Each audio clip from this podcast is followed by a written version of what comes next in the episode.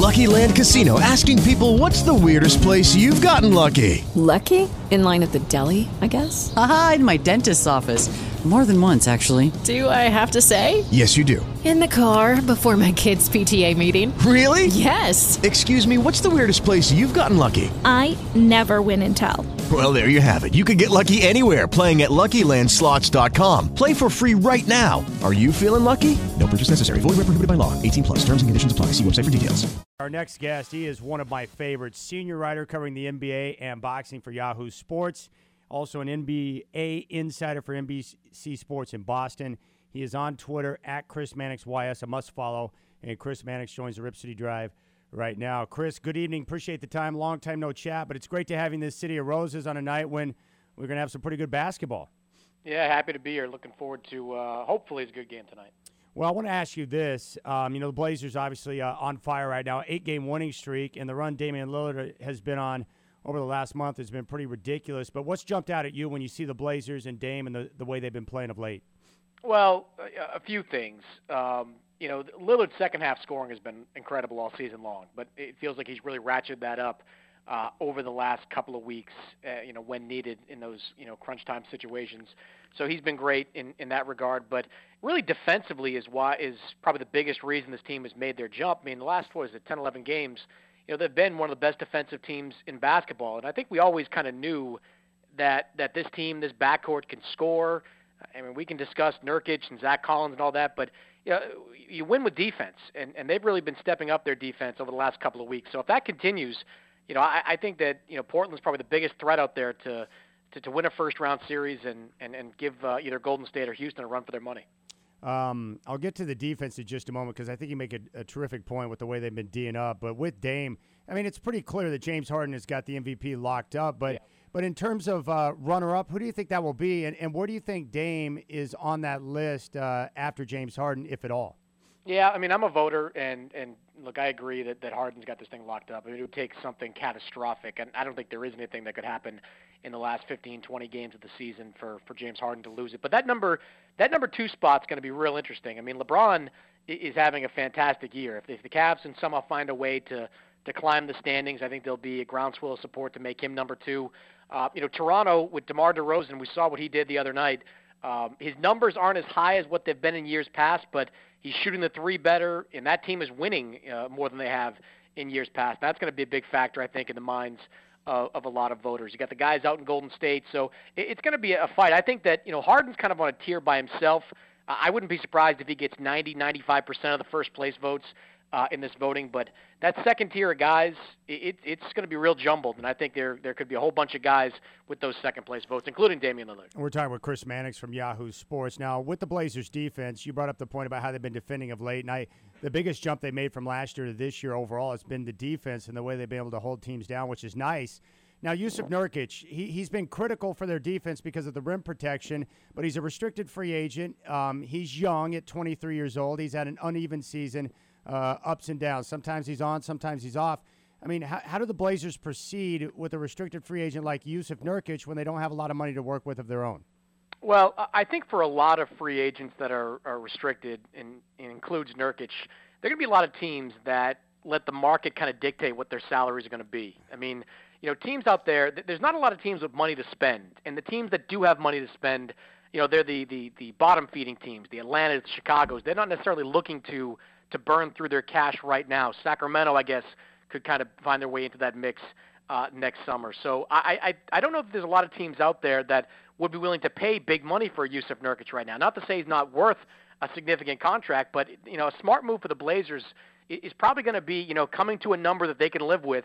And if Nurkic can't live with it, tell him, look, if you can find a a better offer, you know, maybe we'll we'll match it or we'll we'll uh, find a way to to get your money. But this is as high as we're going to go. We're going to go. We we saw a bunch of teams, you know, kind of do that this past off season when it came to extensions. I mean, Boston did it with with Marcus Smart, and you know they had a number, and they don't believe that that there are teams out there willing to pay Smart the money he's going to want. So I I think that it, there's a calculated risk that Portland should take with a guy like Nurkic and kind of dare him to go get that you know max level deal he's probably looking for. You know, Chris, one of the big stories here in Portland's been the play of Ed Davis, who has been so uh, consistent off the bench and providing great minutes and great production for Terry Stotts, but he's also an unrestricted free agent.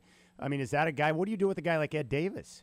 No, I'd, I'd be careful just because you know Portland. We know their cap situation. Yes, and, it's a and, mess. The spending, you know, the spending has kind of got them in some trouble here. And you know, look, it's it's a great sign that Zach Collins is doing what he's doing uh, Yes. at this point. You know, Zach Collins can be, you know, effectively maybe a replacement for Ed Davis, or at least some of that that that production in, in the coming years. Then you got to rely on the draft once again to find the next guy. I mean, that's you know, look, I, I always say that that you know, building a winning team isn't rocket science. It's being able to draft well. The mm. all the successful teams out there, from Golden State on down, they're successful in large part because of draft picks that weren't you know blue chip prospects. San Antonio has got a two decade run going on because they've been able to draft the Parkers and Ginobili's and even the Kawhi Leonards middle of the first round. So you know, I think Portland might have found something with Zach Collins, but to keep this thing going and to keep some momentum moving forward, they've got to keep hitting with these first and second round picks in the future. Now, with the money situation, you know, their big contracts, including Evan Turner, won't come off the books until 2020.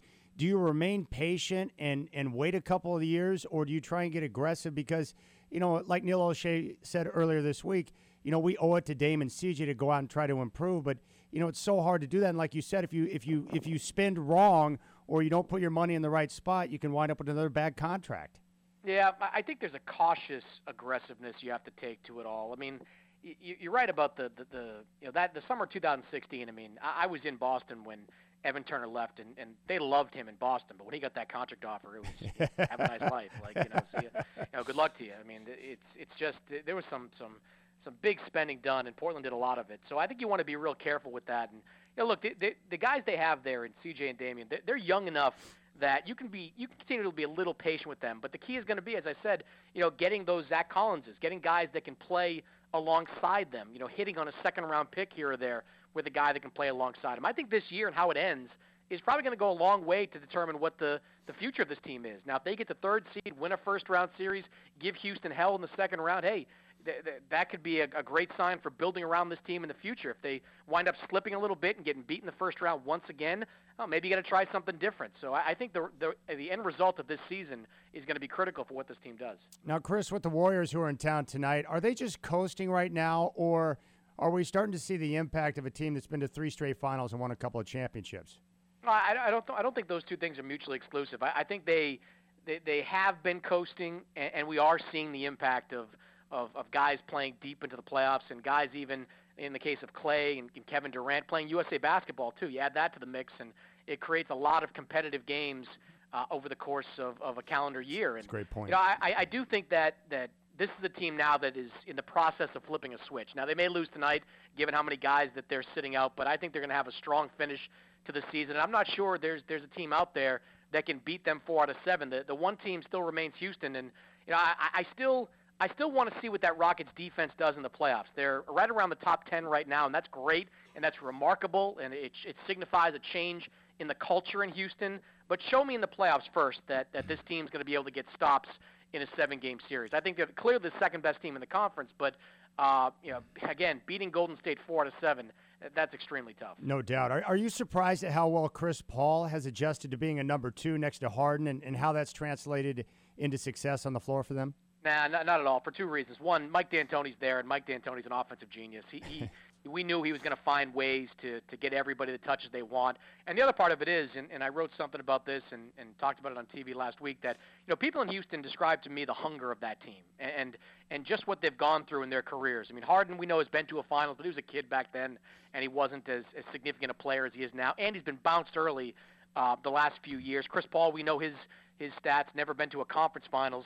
So these guys, you know, they're motivated to to find a way to make it work. So uh, from the top down, you know, that Houston team has been hungry all season long, and and I think that if there is a difference between the the Houston and Golden States, it's it's just that their hunger is there, and, and maybe Golden State doesn't have that same passion to win as Houston does right now. We're talking with Chris Mannix, Yahoo Sports, here on the Rip City Drive. I have two more questions for you. Uh, first off, with Brad Stevens, uh, he's one of my favorite coaches in the league. How has he been able to keep it together so well after that early injury to Gordon Hayward that looked so devastating?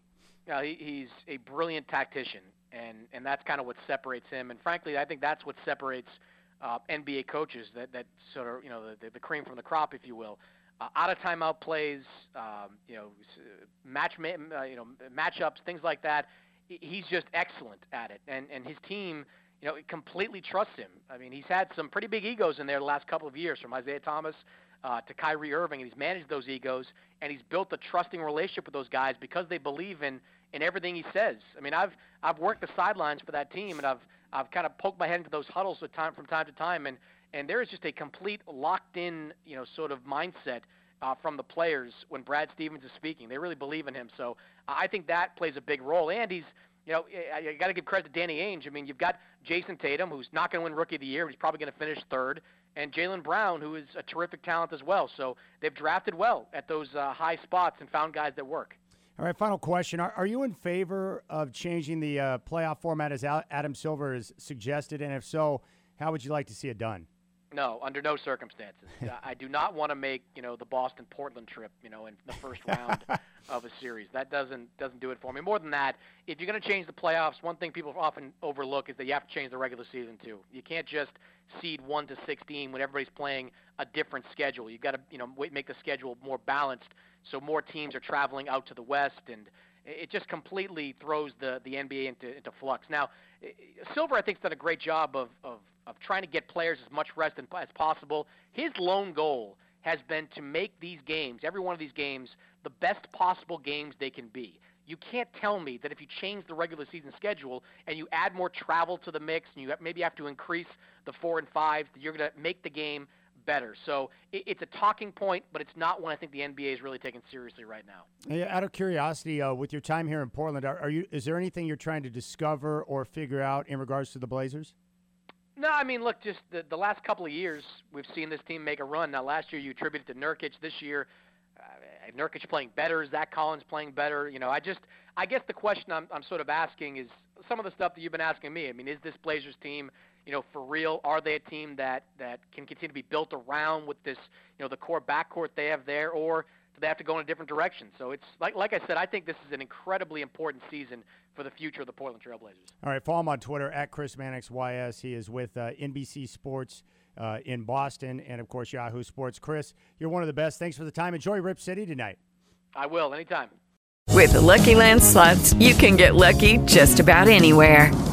This is your captain speaking. Uh, we've got clear runway and the weather's fine, but we're just going to circle up here a while and uh, get lucky. No, no, nothing like that. It's just these cash prizes add up quick. So I suggest you sit back, keep your tray table upright, and start getting lucky. Play for free at LuckyLandSlots.com. Are you feeling lucky? No purchase necessary. Void where prohibited by law. 18 plus terms and conditions apply. See website for details.